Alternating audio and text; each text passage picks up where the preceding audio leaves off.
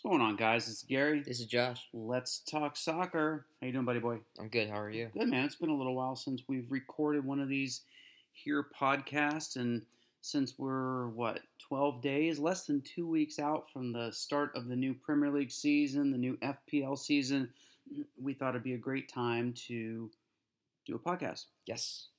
Sort of introduce the new season. So what we're going to do is we're going to do this in two parts, guys.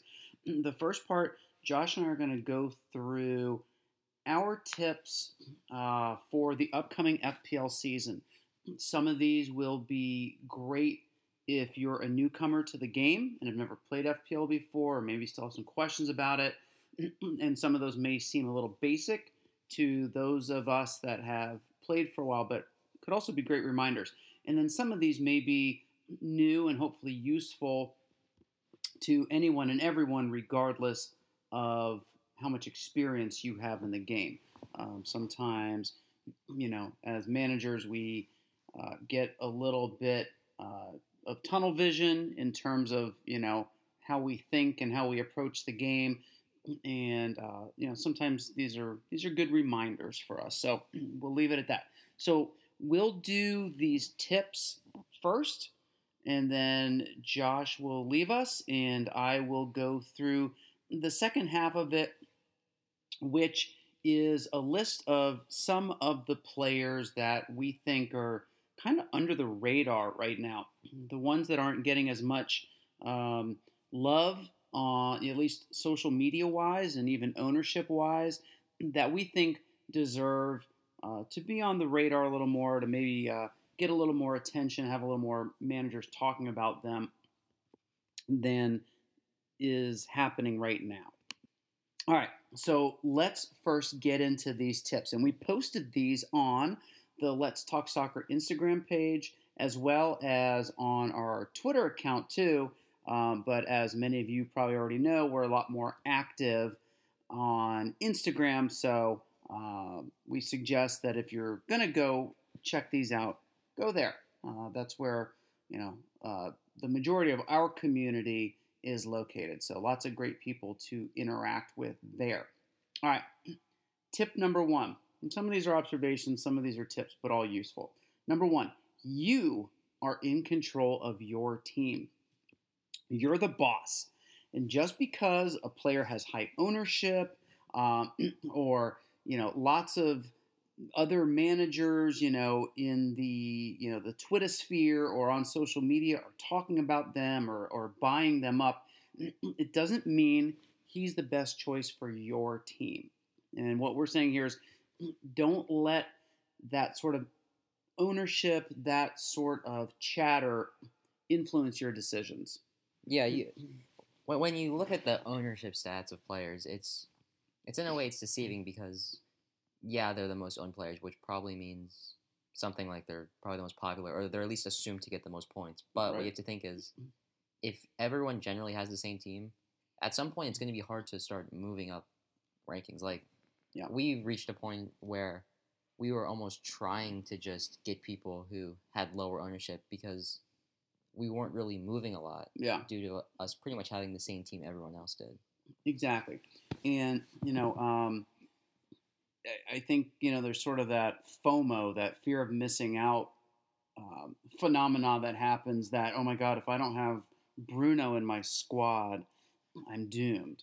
Um, and it's not necessarily the case. We'll talk about this in a few more um, uh, tips or best practices here, but you know it's it's about the team as a whole, not necessarily about one individual player, and that's what this is talking about. You know, don't feel pressured or compelled mm, to put Bruno in your team, again, using him as an example, if you don't want him in your team. If you'd rather have Manchester United coverage through Rashford or a combination of Greenwood and Martial, mm, then do it that way. You don't have to have Bruno in your team. All right, number two, hold on to your first wild card. Between the transfer window closing um, I think early October, which is just after the game week four deadline. So if you play that wild card in week two or three, like a lot of managers are talking about, and then let's just say Manchester City announce uh, the acquisition of a certain player from Argentina in their squad, it's going to take some major surgery and some big hits in order to squeeze that Argentine player, Lionel Messi, into your squad. So um, it's a little bit weird this season the way things are set up. So that transfer window doesn't close until right after the game week four deadline. So that's one reason to hold on to your wild card. Um, the other element of this is that there's this sort of dark cloud hanging over the sports world, this looming threat of COVID, right? And it takes just one player, like we saw Traore today, I think it was announced uh, that he had to leave the the Spain squad because he tested positive. You know, just one of those things to happen, and a player or two from a certain team to be uh, to test positive, and all of a sudden that team's fixtures get postponed, um, and maybe another team, and then of course another team, whatever team they're facing, gets postponed. So something like that happens, and now they've got to miss what a minimum of 14 days. That could be two, maybe even three fixtures. That's when the wild card can come in handy too, right? If if it's a you know if it's you know say 25 to percent to a third of your team, that wild card may come in really really handy. So um, just a couple words of advice there. Anything to add to that? I, I also just think, like, back to the Messi point, when we're saying, um, like, there's major rebuilding to be done, Mm-hmm. it- like, usually, if you're trying to bring in someone who's hot, you're it's usually you're able to do it without two transfers. Right. Um, just taking out a very expensive player and switching out with him and a cheaper player. Right. But with Messi, uh, he's definitely going to be the most expensive if he if he joins Man City, which means you're probably going to have to make three or four transfers of your on your team Yeah, you could. to get in everyone you want. It's a good point. You know, Havertz is another one. Potentially won't be as much as Messi, but you know, it's just to say that um, there's there's a lot. You know, and we know that normally in these transfer windows, it comes down, especially for sort of the the really big deals, comes down to the wire, and um, it could just it could leave you wanting this player desperately in your squad. And to your point, Josh, you know, it could could take a lot of uh, transfers and really kind of tear your team up and of course cost you you know 8 12 16 points and hits just just to get that that transaction done all right tip number three we're saying have a plan but also be flexible right um, things outside of our control happen all the time it's always good to stay a step or two ahead. You know, plan out for three, five, eight weeks, whatever it is. You know, look look to the short and midterm for sure, but things happen, right? Um, players get injured. Uh, they test positive for COVID. Um, players who may be out of form suddenly find good form. So, you know, sometimes you just got to go with the flow a little bit. So, you know, um, have a plan in your mind, but don't get so rattled uh, if that plan needs to change. Be adaptive. Yeah. Right? All right. That one's pretty self explanatory. Number four is short. Form over fixture. Form over fixtures always. So, you know, um, l- last season it seemed like a lot of there was a lot of bouncing around of uh, a lot of transfers being done, very very short term transfers, all based on uh, a fixture. You know, I'm gonna bring Calvert Lewin into my team because he's facing Norwich, and inevitably Calvert Lewin did nothing in a game like that. And I'm just bringing that up as an example. I don't remember exactly what happened in that game, but um, it's the form players, and especially the ones that that you know and you have history on that you know do well over time. Sterling will, as he always does, um, gets hot and cold, and he'll go through those cold, those very frustrating cold spells. But more often than not, he delivers, and over the course of a season, he delivers. So it's it's sticking with those form players, um, even through uh, the the cold spells during their poor periods, uh, just as much as you would during their um, during their hot streaks, because um, we know that Kevin De Bruyne is going to deliver against any and all opponents, most usually, and not just against the bottom half of the table teams. Exactly, and Right. when you look at the end of at the end of the season, you see you go to the overall points for total score. It's Mm-hmm. all the like the top players. They're they're always there. And there's a reason for that. It's because of their quality, and it Yeah. doesn't necessarily mean like against what against really any team. They can do it against any team. Yep. Um, especially in the Premier League, there's as much as we say like oh, like the the red on a four, uh, a four out of 5 Mhm. fixture. It looked bad, but it- like every team is very vulnerable to just anything, especially from a top class player. Right. Um. And especially an informed player. Yeah. Exactly. Um, look at, you know, great case in point. Look at Pulisic post restart. He was absolutely on fire. He didn't start against Liverpool, at Liverpool, right? But what he did in the 20 minutes that he came on was just tear that Liverpool defense up. Um, that is a case of just going with a form player, regardless of, you know, going away to the team that had already won the league and had won the league even really uh, prior to the, the restart, before all the COVID stuff happened. That's a great example of form over fixtures. All right, number five, have a usable bench.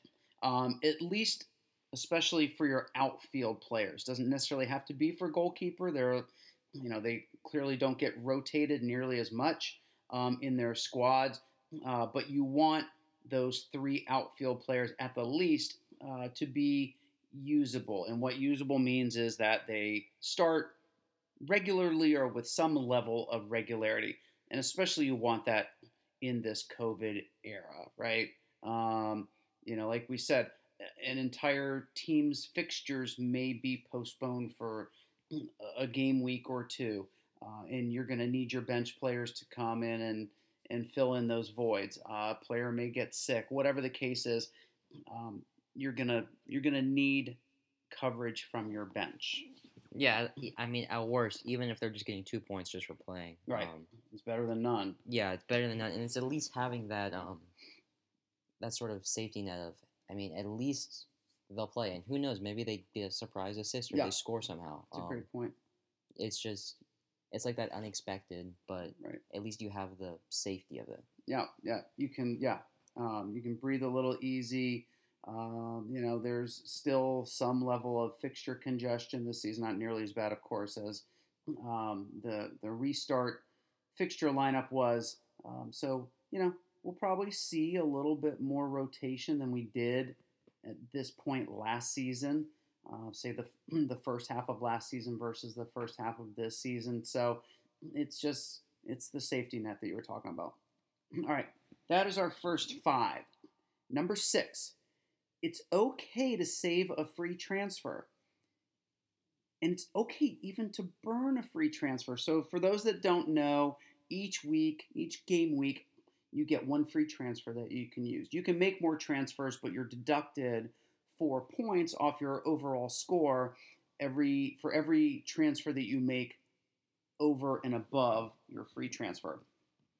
You can carry a free transfer over into another game week, and you can have a maximum of two free transfers at any given time. So, um, this is kind of saying two things. One is you don't have to use your free transfer every single game week. If you want to roll one over to the next game week so that you can make two transfers and make a little more significant change to your team if you want to, that's fine. Don't feel compelled that you have to use it just for using it.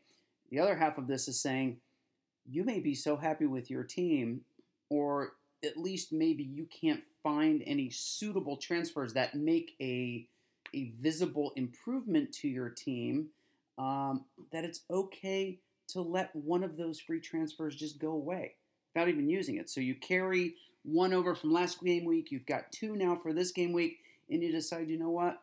Um, I love my team. I think it's going to do great this weekend, and I'm just going to let one of those free transfers burn away. And I'll carry over the other one now from this game week and the next game week, and then I'll have two next game week. But it's okay. And I think a lot of managers are very uncomfortable with that. But, you know, you don't have to make changes. Yeah, don't feel like you have to make a transfer just to make a transfer. Right. Uh, there's nothing wrong with that. It's actually, I think, the sign of uh, a more mature manager, one that that is very confident in his or her team. All right, number seven, avoid rage transfers. And if you've played for even one season or even part of one season, you know exactly what we're talking about. You get so upset with a player um, that you have in your team and he performs poorly or doesn't play or you've triple captained him and he screws you over, whatever it is, and immediately you transfer him out uh, for a different player. Or maybe it kind of works the other way, and a player you don't have does so well that you've got to have him in your team uh, for for next uh, for the next game week. And this is just saying, really, don't make your decisions based on emotions because that usually doesn't pay off well, and usually sort of regret that. Right? Take a breather. Nothing's going to happen right at that moment anyway. No prices are changing. Nothing you know, you're not stuck with him for the next game week at all. Just, you know, take a step back, collect your cool, um, and make decisions the right way. You ever made a raid transfer? Of course I have. Yes. I'm trying to think of. Uh, I, I, know I've made some. I can't think of any in particular, but um, mine seems to be more. I want that guy. You know, the grass is always greener sort of approach that man, I didn't have Aubameyang in my team this weekend, and he killed me. So I'm gonna try to get rid of whomever and, and bring him in instead. And that that doesn't usually work either. All right, number eight. Um, don't have too high of expectations with your enablers. And enablers are players that um, are very cheap uh, or among the cheapest in their position, and they just enable a manager to um, get more of the, the premium players or be able to afford more quality players in their side. So don't have too high of hopes with these guys, these four and a half million pound players. Um, like you were talking about, Josh, with the bench players, really the the most you can hope for is that they start and they play 60 plus minutes so that you can get those two points. Anything on top of that, any sort of uh, attacking returns or uh, clean sheet, um, is just sort of icing on the cake and more the exception than the rule. But every once in a while, you find those um, those Lundstram type players, the Wan-Bissaka from a couple of uh, seasons ago. You know, you find those players that turn out to be high valued players. And not only are starters and getting you those two points, but uh, oftentimes more than that. So it'll be interesting to see who the Lundstram of this season is. Any thoughts on who maybe?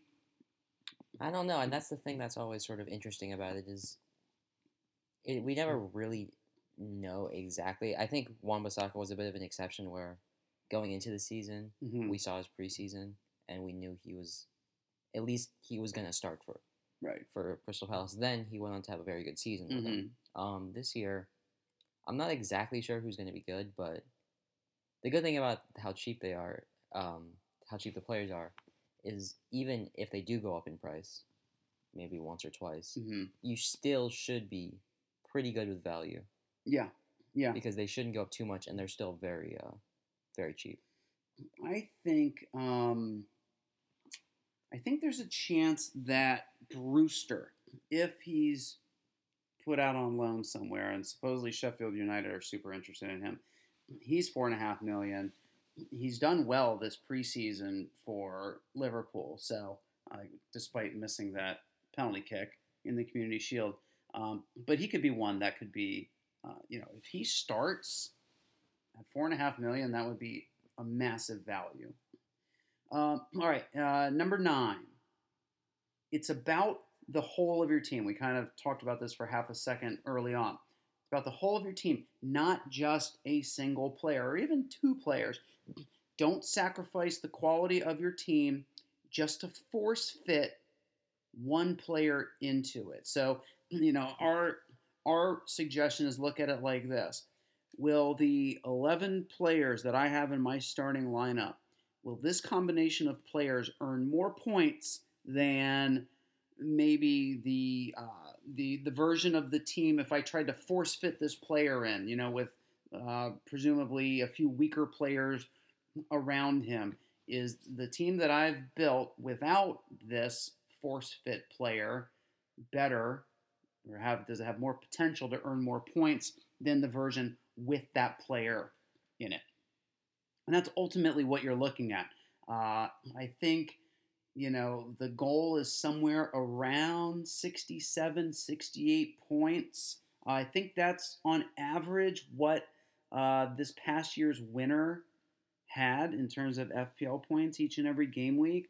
Um, doesn't sound that bad, you know, for most game weeks, but you know, over the course of a season, you know, close to 70 points is is a decent amount. So, but you got to look at it like that, right? Because um, your one force fit player is going to have bad game weeks. So again, if that is a also presumably very expensive player, could your money be utilized better and sort of spread it around and have a stronger team? Yeah, because when we're talking about this, um, he averages seventy points. Uh, the the top player averages seventy points every week. Overall, it doesn't sound like super super high, Mhm. but what you have to consider is that's over that's over a return from every player every week. Right. So if you only have this one player, or at least you're focused on this one player, and he blanks, you're left with, and you're left in a, a much worse situation, with like a, a less consistent team Right. throughout. yeah, it's a great point. If that guy doesn't deliver, Yeah, yeah, you're left with less consistent. It's a very good point. Um, yeah, I think it was like say 67 and a quarter or so points. So we'll just say between 67 and 68 points for um, the guy that finished first last season. So to make it simple, you're looking at, like you said, you're looking at six points per player in your starting 11. You're at 66 right there, which I would gladly take. Wouldn't be number one in the world, but would certainly finish, uh, you know, not too far off from that. All right, we're halfway through. Number 10, and this kind of goes hand in hand with the one we just talked about. Strive for a well balanced team to really make the most of your budget. So, um, you know, kind of catchy uh, strategies over the past seasons, you know, big at the back or, you know, mighty in the midfield, stacked at striker, you know, uh, we're going all in up front and going to have a bunch of 4.5 million um, price defenders in the back, whatever it is.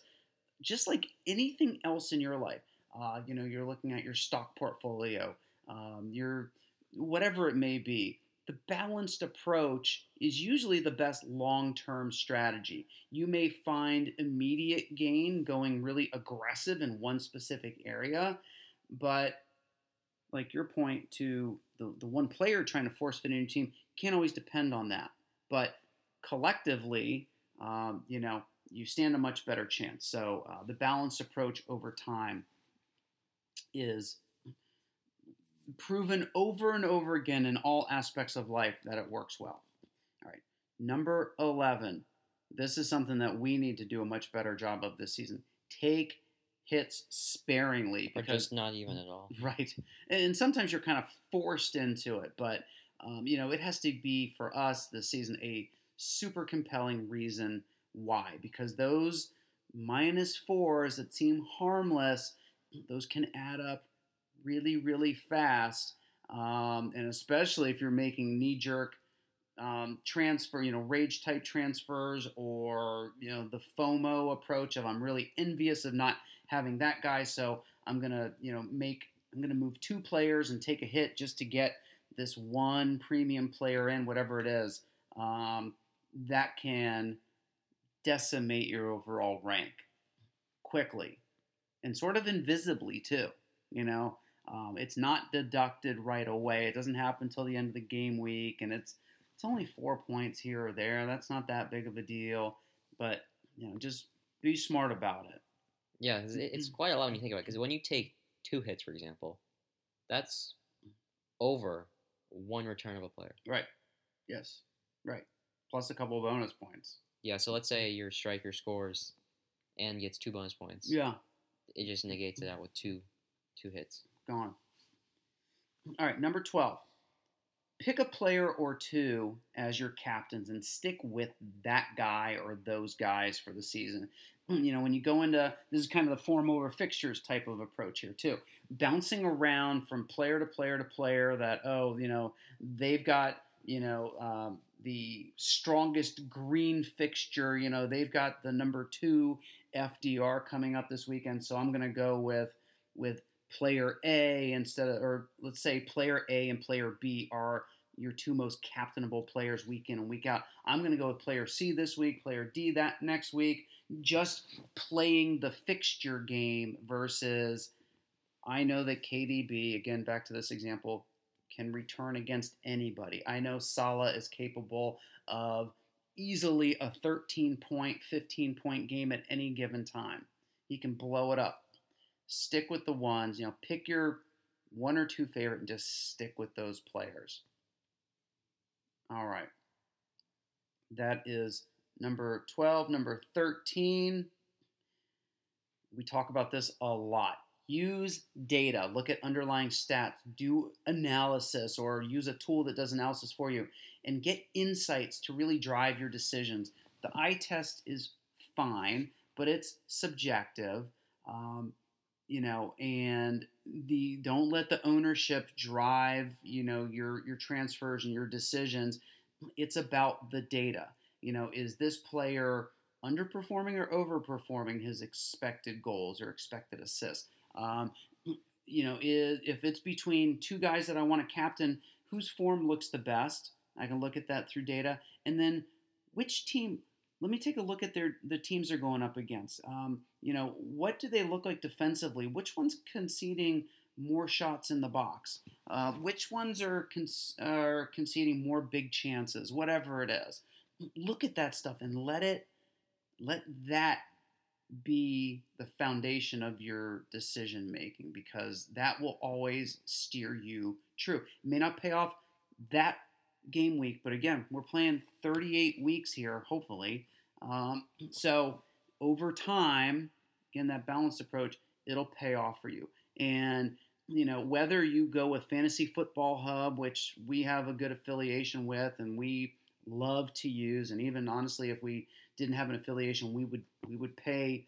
I think it's you know two dollars or two pounds, depending on where you live, um, a month. That's nothing to be able to have that level of insight. Um, and go to our Instagram page, click on the link there in our bio.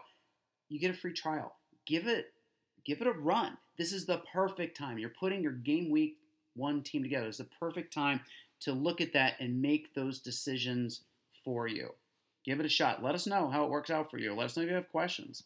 We'll always answer those. All right, number 14 no player is essential, and, and this really rubs people the wrong way.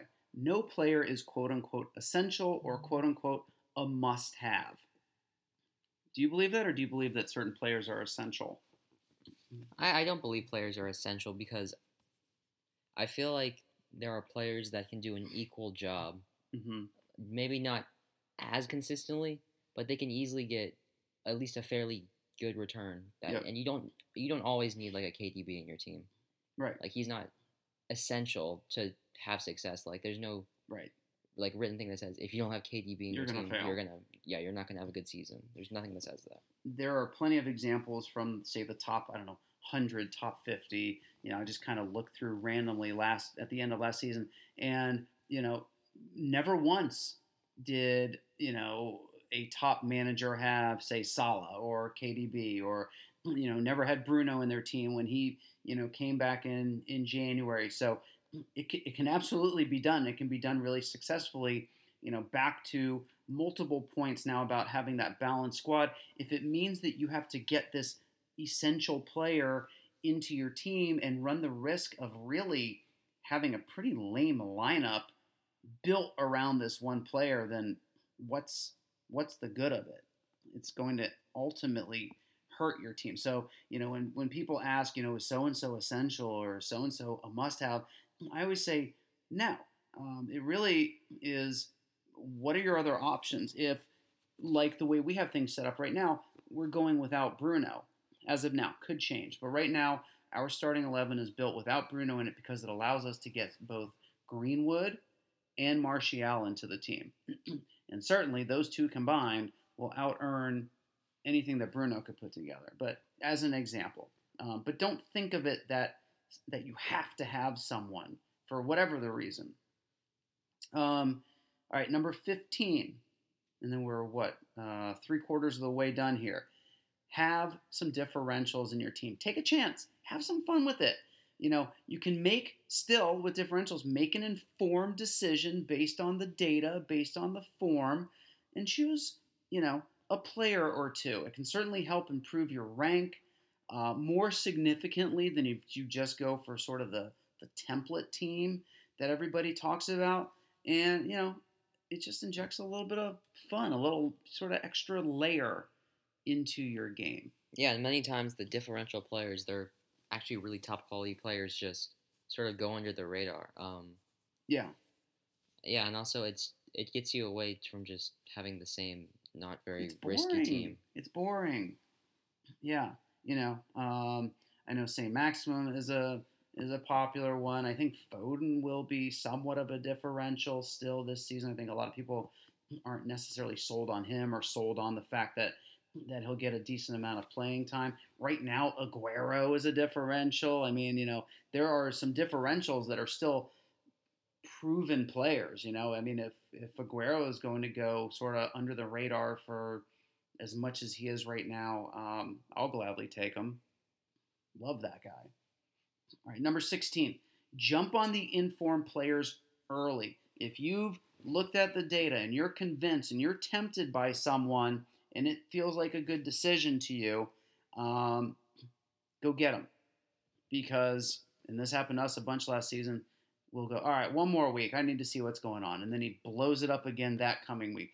Pulisic is a great example. We didn't get him until probably maybe the last three weeks of, of the uh, of the restart, and by then things kind of cooled down for him a little bit. Um, so go grab that form player, especially if it's a player that you know can do these things somewhat frequently. You know, to catch Sterling in form at the beginning of it versus the end of it can make a world of difference. Same with a player like Vardy, for example. Number 17, be patient.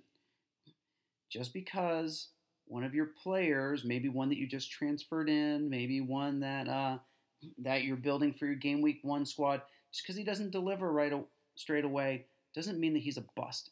doesn't mean it was a bad decision um, especially when you're transferring new players into your team, give them a few games. Maybe you did catch them at the tail end of their inform period. So, you know, players ebb in and out of that all the time. So, you know, maybe he's just dropping out of it for now and he's about to go back into it in another three games or so. So, again, if these are proven players that you know can do these things, just stick with them and it'll pay off. Use those free transfers in other areas that need more attention. Number 18, our final three, and these are not ranked in any sort of order. Um, don't let any sort of looming or impending price, tra- price change, either up or down, force your transfer decisions. That is another way to, uh, you know, make sort of an emotional transfer, an emotional move versus maybe more of a rational one. Um, we advise maybe even keeping a little bit of money in the bank. Keep an extra, you know, 0.5 in there so that, especially early in the season, if um, you know if you didn't get Werner and you kind of want to wait and see, and then all of a sudden he looks like to be the real thing during the regular season, you want to get them. Have that little cushion in your budget. Same thing goes if a player you're not loving and you're thinking about transferring out, his price drops. Um, you know, a lot can happen if you try to beat the price change, maybe a price rise, uh, the night, you know, say on a Sunday night as the, the game week is wrapping up.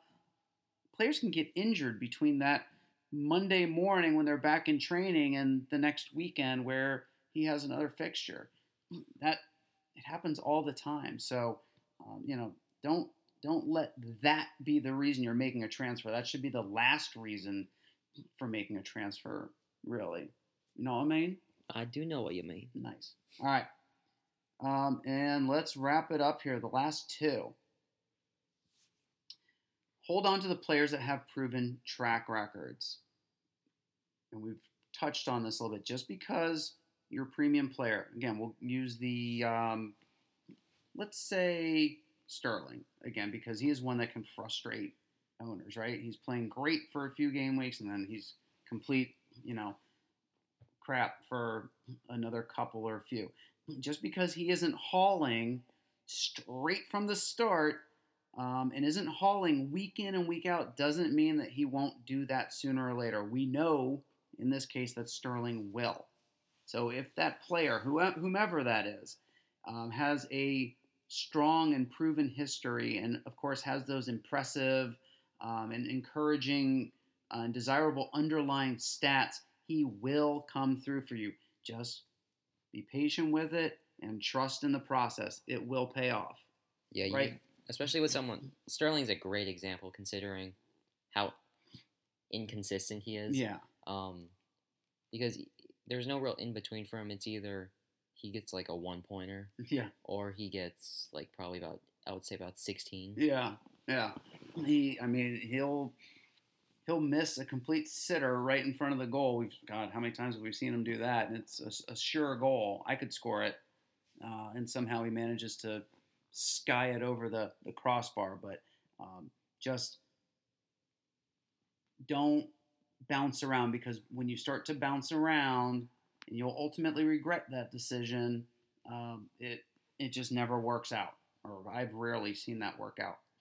The last one, most important one, have fun with this, right? It's a game. It is a game. It's not life or death.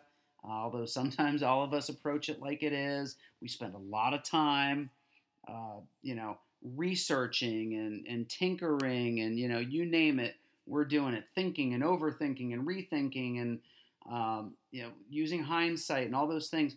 It's a game. Um, so, you know, and we've seen this, I've seen this happen actually quite a bit recently on Twitter where hmm, different uh, managers or accounts will, you know, say that they're going to take a break from things because it's consuming their every thought and their every action. And um, that's, that's when a game turns into a job or, um, you know, um, something even more than that. And it's, that that that's getting a little bit out of hand. So if you ever find yourself kind of getting to that point, um, take a step back, talk to friends, talk to your mates, talk to hit us up, um, reach out to this wonderful community that we all are in as part of this FPL community. There's a ton of support out there. As much as people like to, you know, have a little sort of banter, and there's some, you know, Twitter beefs going on and stuff right now, and there always are. Um, it's a it's a compassionate, great group of people. So um, just remember, this is all for fun. So have some fun with it. Right? Yeah, and when you're having fun, you'll probably also make better decisions. It's a great so. point, right? You got a cooler head. It's an excellent point, my son. Yep. Nice. All right, so that's going to do it for our top 20 tips and uh, best practices. So I'm going to excuse Josh here in a second and then we'll get into the second half of this, which is about some players that that we think are under the radar and some players that maybe you want to consider uh, for your your game week one team. So, uh, Josh, I thank you for your time. It was great being here. And I know you've got your own football training tonight, so I do. We'll let you get off to that. All right. All right. Peace. And we'll be back, everybody. So hang tight. And we're back. So Josh is gone now, and it's you're stuck with me for the next little bit. So thank you guys for sticking through. And let me say again how much we appreciate y'all um, and really value the community that we have, specifically uh, kind of within the Let's Talk Soccer uh, stratosphere that we have. Um, you know, it's it's an excellent group of people, and I think some of the greatest people in all of the FPL community. So um, we really do value you guys. We really do care about you guys. So when we ask, you know, how people are doing and you know, kind of posting those those mental mental health awareness types of things and stuff. You know, it's all coming from a really good place. Um, you know, with everything that's kind of going on in the world these days, it's it's good for each of us to kind of check in on each other and you know um, lend an ear uh, when one is needed. So, um, all right. That said, let's talk about these under the radar players that we're calling it, whatever you want to call them, low ownership or you know um, infrequently talked about types of players or so, and we'll do it by position. And certainly, this is not every single one of them that would be on our list, but um, you know, kind of off the top of our head, and some of the bigger names, especially on that list, we want to go through and I get it. Um, a couple of the players that we'll name don't have uh, games in game week one, so maybe that's why. But even still, you know, it's it's a lot less activity around these people than I would think or we would think, despite the fact that maybe they don't have a game until game week two. All right, let's do this. First up are defenders I didn't really have any goalkeepers necessarily that I wanted to talk about. Uh, I guess players, you know, like say Schmeichel isn't being talked about very much. Pickford, you know, it seems to be uh, Pope. Mm, what else? Ryan and McCarthy really is kind of it. Um, you know, those four probably cover 99% of the goalkeeper goalkeepers that we see in different team drafts or that we see people tweet about or do analyses of or anything along those lines. But I'm sure there's got to be some managers that have some of those other guys in there.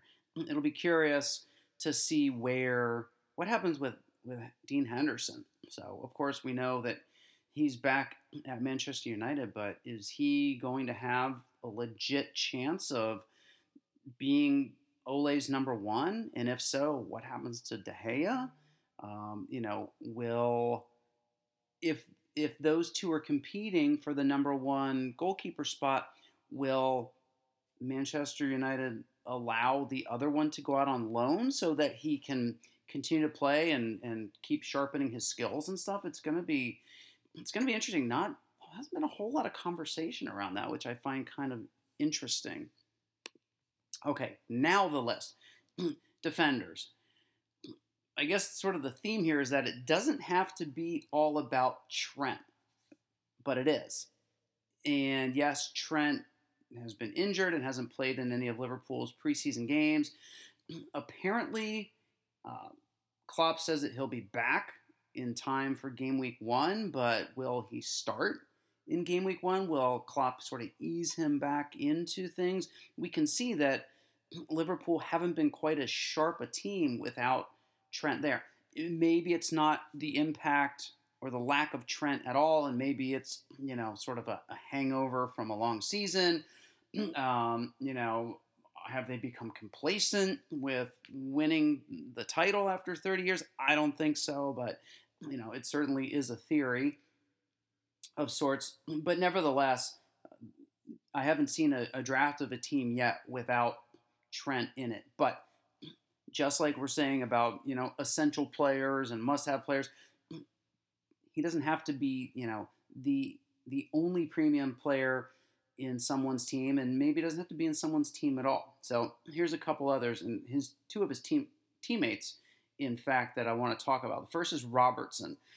Do not see him mentioned even a fraction uh, as as much as Trent is mentioned. Although, if you look at uh, the post restart numbers, and I don't have them right in front of me right now, but Fantasy Football Hub is a great place to go and look at those.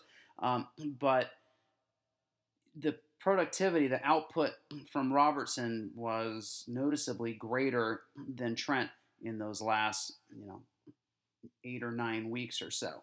Um, but over the course of the season, of course, Trent had um, the better performance and uh, you know was second in the league in in um, assists, which is a phenomenal feat, um, especially for a defender. But anyway, so for Robertson, um, if you look at last season as a whole among all defenders, he was third among defenders for key passes. He had 60. Second among defenders for big chances created, 14 of them, which is you know both great numbers. Um, and second among defenders for expected assists with just a little over eight. It was 8.06. and then also second for actual assists, where he had 12. So he came in right behind uh, his teammate Trent there uh, in terms of defenders, and then had the second most bonus points for all defenders with 20, and also second most in FPL points, which was 181. So literally came in second in all those categories except for key passes, where he ranked third among defenders.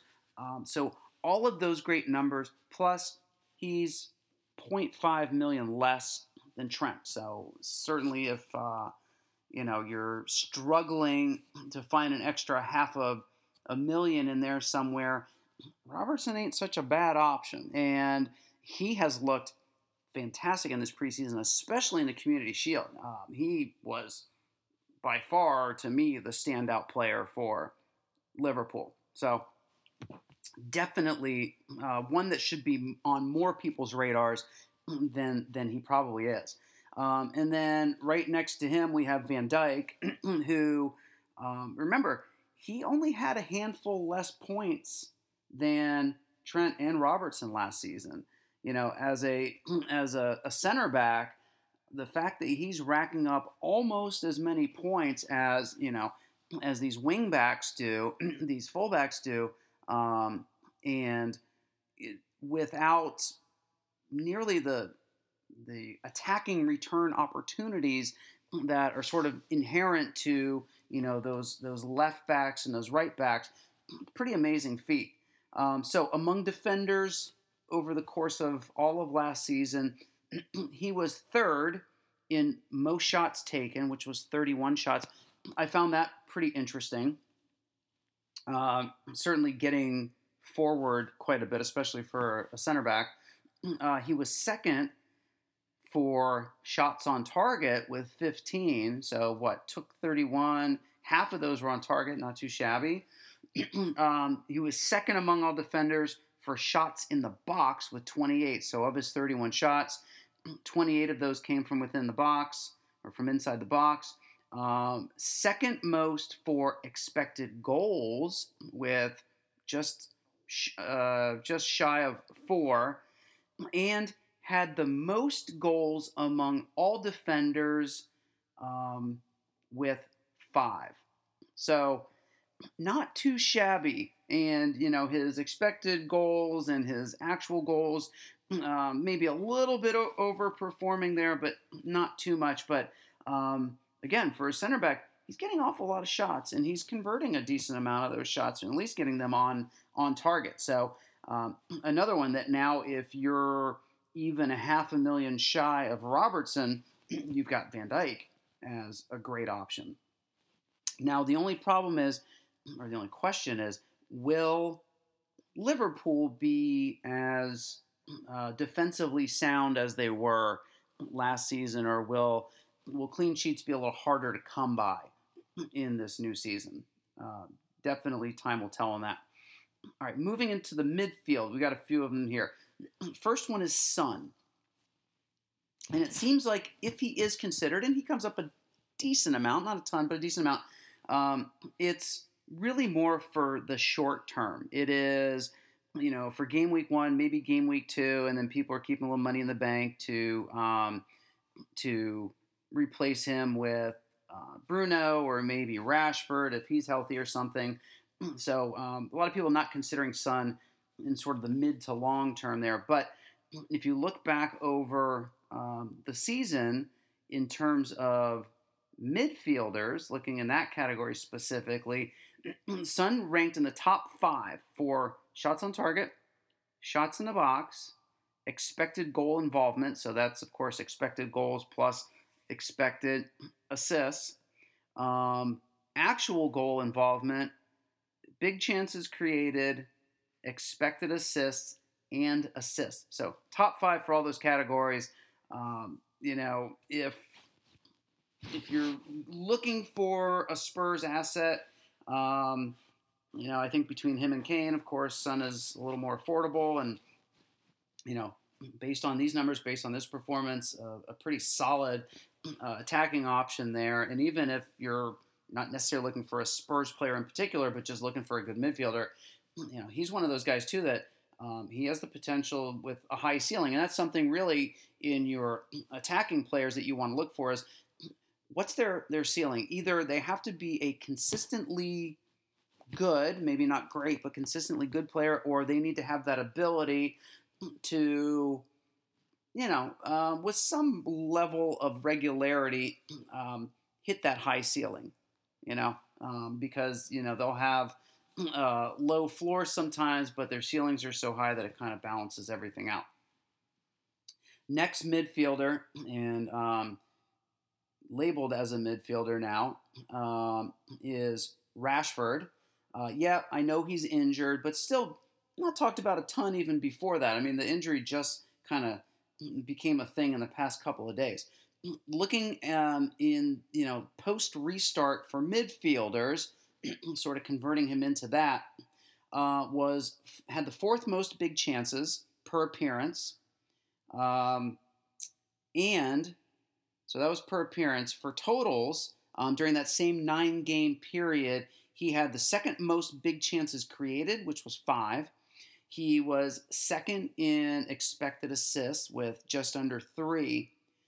Plus, now remember, that was as a forward. He's now classified as a midfielder, so he'll get an additional point per goal and also um, a point per clean sheet, which didn't happen as a forward. So, you know, every little bit there helps. And, you know, if. Uh, if Man United can can keep a decent, you know, a healthy amount of clean sheets there, then you know that all that stuff adds up. All that helps your your overall rank for sure. Um, next up on our list, Mane. So if anybody's talking about a Liverpool player, it is in the midfield, it is Salah. And hardly ever is Mane coming up. He has just 12% ownership right now compared to Salah's, which is 33. So almost almost a third of Salah's ownership. And why is that? That's one of those things where not all of it, but a good portion of it can be attributed to that sort of quote unquote essential tag, you know, um, which, like we said, not really big believers or really believers at all in that. But definitely doesn't don't think that Mane is getting um, the credit that he deserves and the consideration that he deserves here. Um, so if you're looking for differentials, probably doesn't get better than him. Um, you know, yeah, he's not under 10% ownership, which is sort of the classic definition of of a, a differential, but 12%, not that much above it. Um, certainly a lot less than other premium defenders, you know, as the, you know, co highest priced, or sorry, midfielder um, in the game, not defender. Um, you know, his ownership is nowhere where you would think it would be. So uh, that is certainly an opportunity to make up some ground or, or um, you know, straight off the, the bat, just create some distance between your team and and many, many of the others, especially if Mane has, you know, a, a great game in, in week one and week two. Um, you know, that could that could be a huge head start for anyone that owns him. So if we look at last season, he had the third most shots in the box for midfielders, third most big chances created, third most goals scored, and the third most FPL points. So of course, you know, in all those categories behind uh, Salah and De Bruyne. So um, in great company there. So you know, one of those players that you know probably deserves a little more um, more love than he's getting out there. Next midfielder, and this is uh, the penultimate uh, midfielder that we'll have. We'll have one more after this. Love that word, penultimate. Um, is Sterling, and sort of similar to Mane, right? So if Sterling is kind of the equivalent of Mane as De Bruyne is to Salah. So if you're mentioning a midfielder from Liverpool, it's almost always Salah, rarely Mane, and the same thing can be said for um, for Man City with De Bruyne and Sterling. And of course, we know that Man City don't play in game week one, but nevertheless, um, we do need to plan to get City players into our squad. So that's where I would expect to see Sterling's name pop up, pop up more, but um, he's really not. But for midfielders, all of last season, Sterling had the second most shots. He had 99 shots on goal, or 99 shots. um, second most shots in the box with 83. That's a high percentage there. Had the most big chances of all midfielders with 33.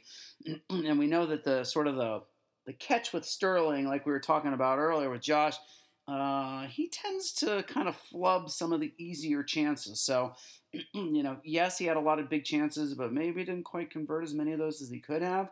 Um, but still, among midfielders, had the most goals among all of them. He had 20. So imagine if he wouldn't have flubbed some of those, he would have won the Golden Boot and um, would have blown things out of the water. So, um, you know, he's only getting stronger and better, and that's where I think, you know, he should be on more managers' radars.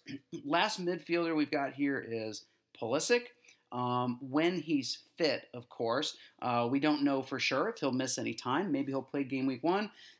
I would bet that uh, Lampard will kind of ease Pulisic back into the starting 11.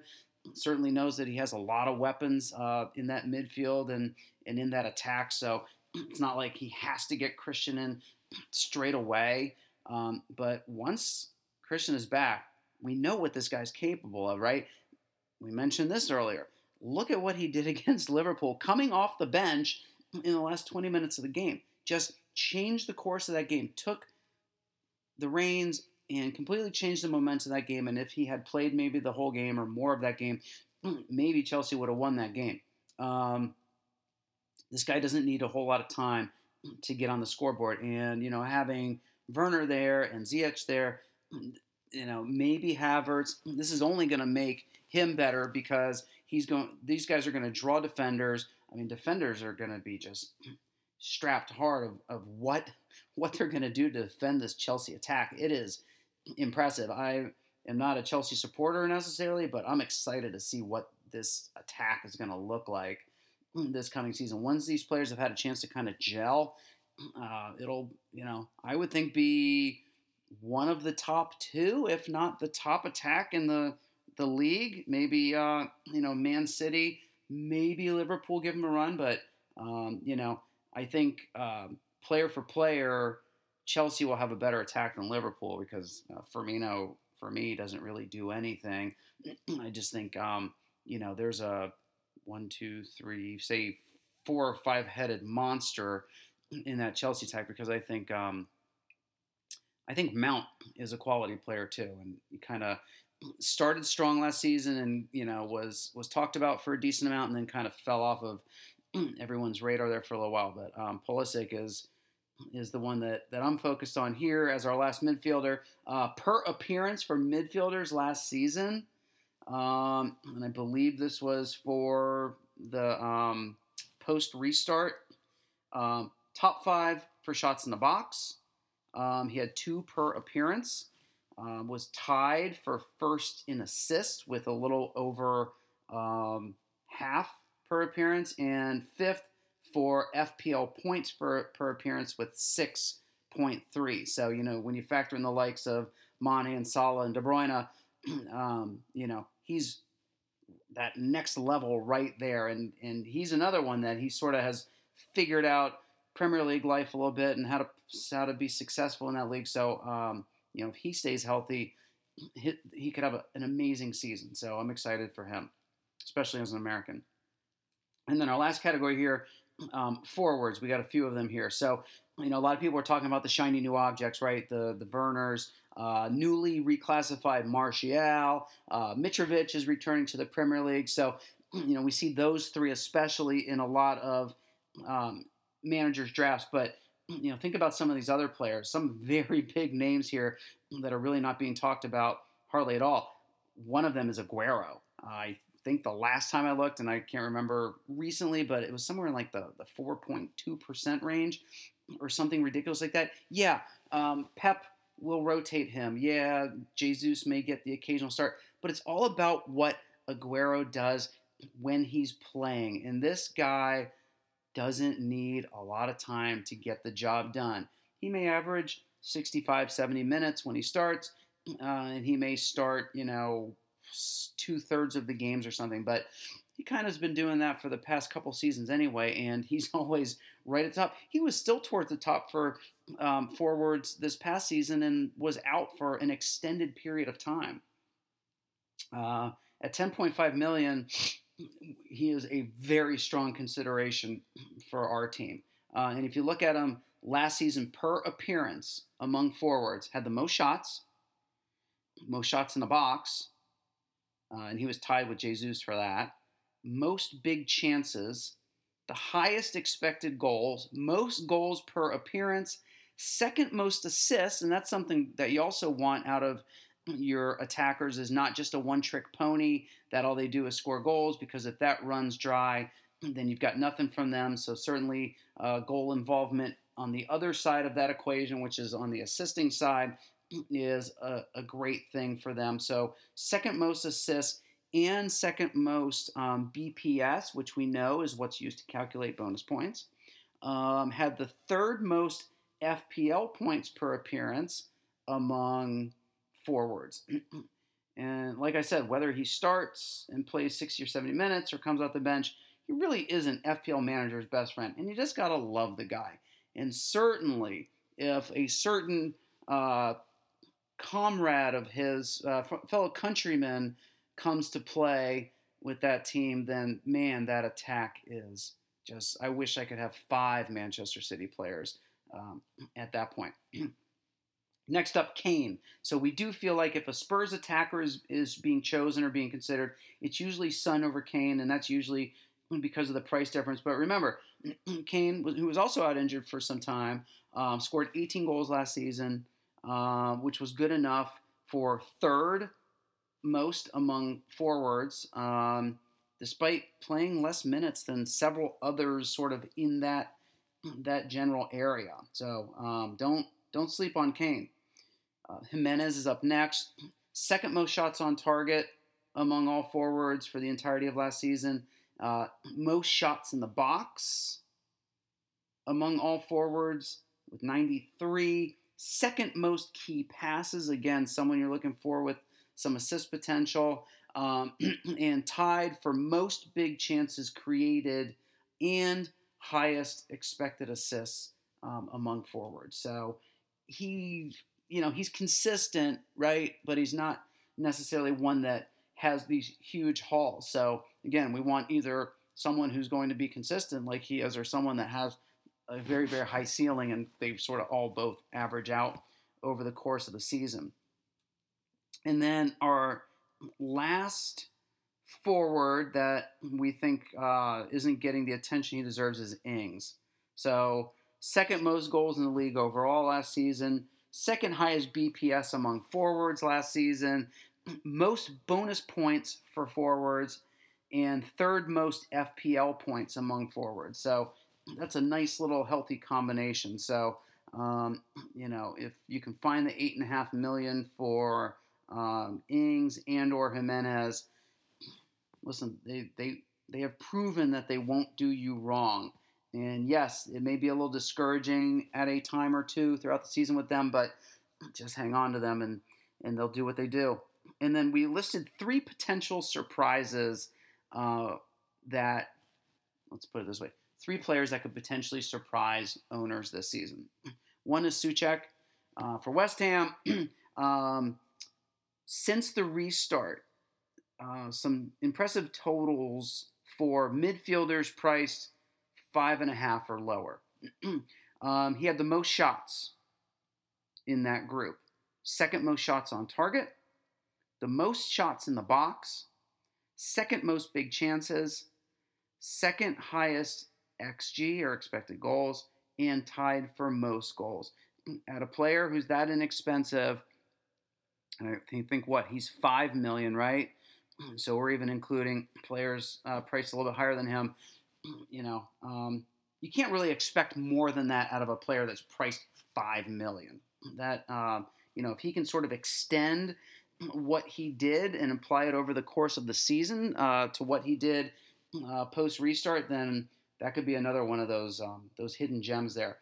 Ward Prowse, I think, has a lot of potential um, for last season among midfielders that were priced at his six million uh, pound price tag or lower. He had the third most shots, the most shots on target, the highest expected goals, third most key passes, and third highest BPS. And also remember, he's on set pieces uh, for his team. And then lastly, uh, a little bit of a maybe uh, a subjective sort of uh, home field sort of feeling for this guy since he played here in Atlanta for Atlanta United. But Miguel Almiron, Miggy, uh, always smiling out there.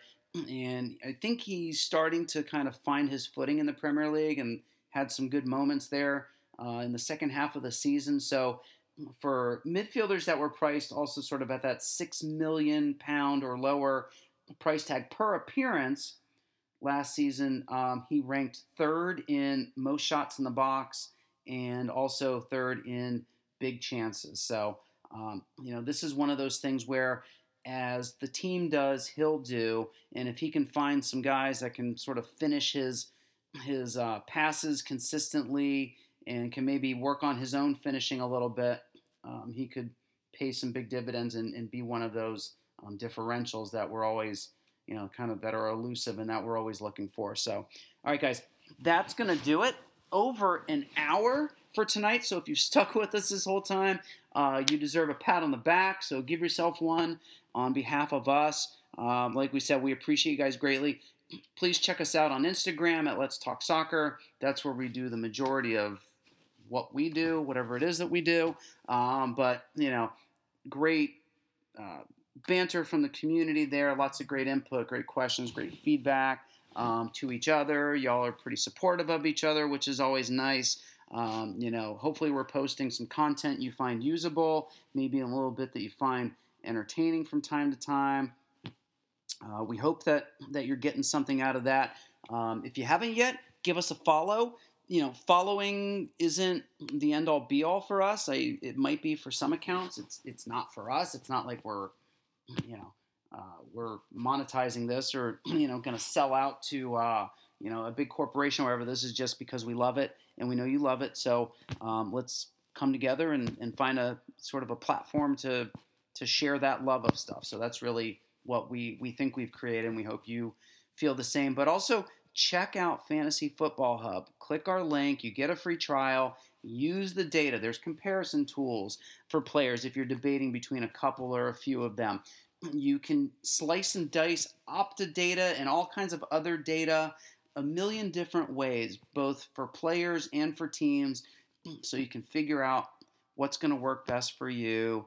Um, give it that free trial. If you don't love it, you don't do it. But it's like I said, it's a couple pounds a month, and even if you don't love that one, go check out one of the others and see if that works better for you. You know, even if it isn't Fantasy Football Hub, with with all transparency, uh, we have an affiliation with, um, but we are believers in it. We've been approached by you know other entities in the past to endorse things or promote things on their behalf, and we don't because we don't use it ourselves and we don't believe in it. And this is one of those things that we do and so much so that, um, and we really believe in the process overall more than we believe in in anything else. If it's not going to be Fantasy Football Hub, check out one of the others and find the one that's best for you. Um, you know, each one has different things, and um, and you know, certain people might like certain platforms uh, or user experiences or types of data or whatever better. So um, we just encourage you to find something. Um, but that's it, guys. Uh, take care. We'll catch you on the flip side. And remember, by the time you're listening to this, probably just 11 days, maybe even 10 days until the season starts. So get those teams set. Talk to you guys later. Peace and goodbye.